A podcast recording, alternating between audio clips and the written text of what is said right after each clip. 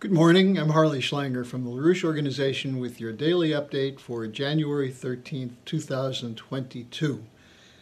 Well, following the meetings yesterday in Brussels between Russian and U.S. representatives to discuss the relations between NATO and Russia, uh, the sad news is that the progress that might have been hoped for has not occurred. In fact, the Russian Deputy Foreign Minister Grushko, who's the former ambassador to NATO for Russia, uh, said the talks have revealed a couple of important points that uh, are not positive. He said, first of all, that there's no unifying positive agenda between Russia and NATO. Secondly, the US and NATO have reverted to a Cold War strategy, and that this st- strategy is centered around the containment of Russia, surrounding Russia uh, for the purposes of preventing uh, the so called threat of Russian activity outside of Russia. And finally, what he said is that Russia is left with no option but to respond to this.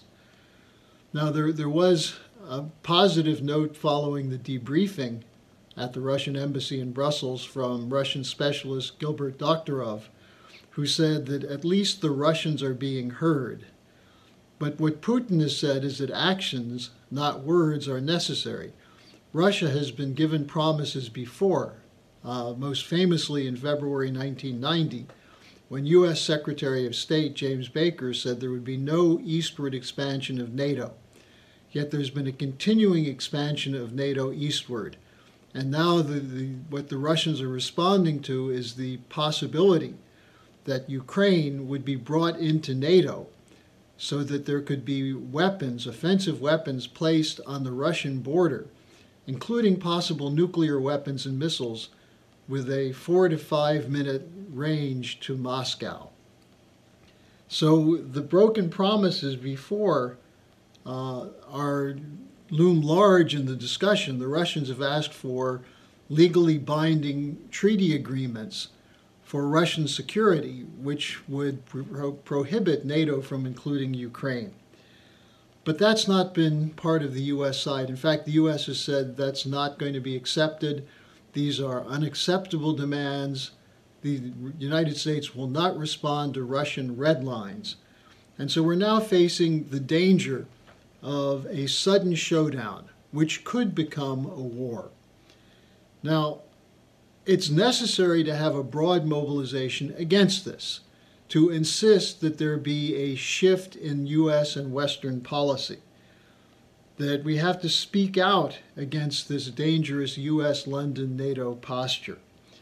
And the Schiller Institute has issued a call that NATO should be dissolved, that it's outlived its original purpose. Uh, this is generally recognized by everyone. Uh, President Trump talked about it. French President Macron said NATO is brain dead. The idea of NATO originally was to protect Western Europe after World War II from the possibility of a Soviet invasion. But the Soviet Union no longer exists. Only in the minds of deranged Russophobes is the Russia of today the same as the Soviet Union of the Cold War period. The uh, idea that you have to have a uh, containment policy is an absurd idea. Instead, cooperation would be the basis of operating. Now, not only must NATO be dissolved, but it must be replaced with a new global security architecture. The question that comes up is why is the West moving now to provoke this confrontation? Uh, which includes within it the danger of triggering a nuclear war.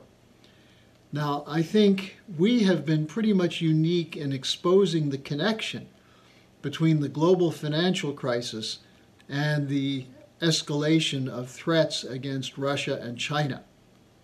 That what we're seeing is the bankruptcy, the systemic collapse of the Western financial system.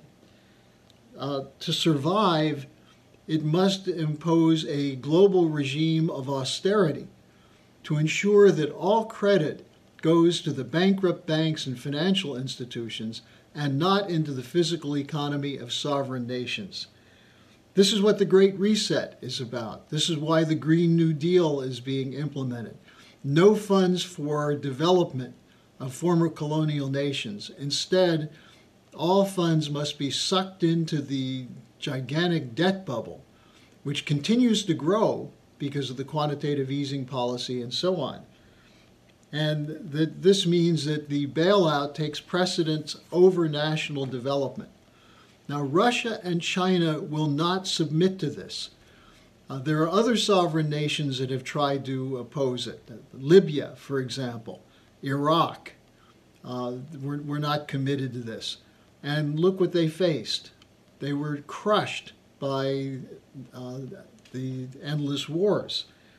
But the Russians and the Chinese made clear at the Glasgow uh, COP26 summit, they're making clear in terms of the economic policies that they are investing in their own physical economy, and the Chinese, through the Belt and Road Initiative, in the physical economic development of their neighbors and of countries in Africa. The idea that they have is cooperation for development not dividing the world into competing blocs. Doing the latter is classic British geopolitics. You take away sovereignty of nations, take away their ability to act for the interests of their people, impose on them conditions through the International Monetary Fund and the international banking system that prevent them from investing in the future and instead require all available capital to go into the debt bubble to bail out the bankrupt financial institutions. Instead, here's what we need we need a LaRouche solution, which has been consistent since the 70s and 80s when LaRouche called for a new Bretton Woods and the dismantling of the International Monetary Fund. We need a global financial bankruptcy reorganization. The banks that are sitting there with huge volumes of debt on their books unsustainable assets that are continuing to trade them thanks to the quantitative easing funds they're getting from the Federal Reserve and other world central banks, that should be shut off. Put those banks and financial institutions through bankruptcy reorganization. Let them eat the debt. Don't impose that on conditions on other nations. Then, secondly, replace the present system with national credit systems, Hamiltonian banking systems, where nations are able to generate credit for the physical development of their own country. This is essential to uh, solve the problems that are still left over from the colonial era. And the investments then should be oriented especially toward infrastructure, which is why the Belt and Road Initiative is so important and scientific and technological advance. As we're sitting here at this moment, there is little room for error. We're sitting on a powder keg, one that's just as dangerous as existed in, for 13 days in October 1962, where day to day it was unclear whether mankind would survive to the next day. We have a similar situation today. Join our mobilization to reverse this, to call for the dismantling of NATO, for the agreement for new security architectures that aid all nations.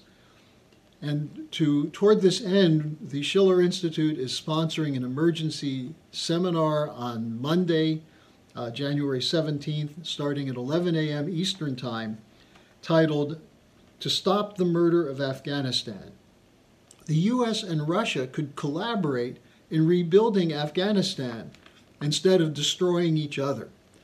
The, both of the both nations, the Soviet Union and the United States, lost wars in Afghanistan.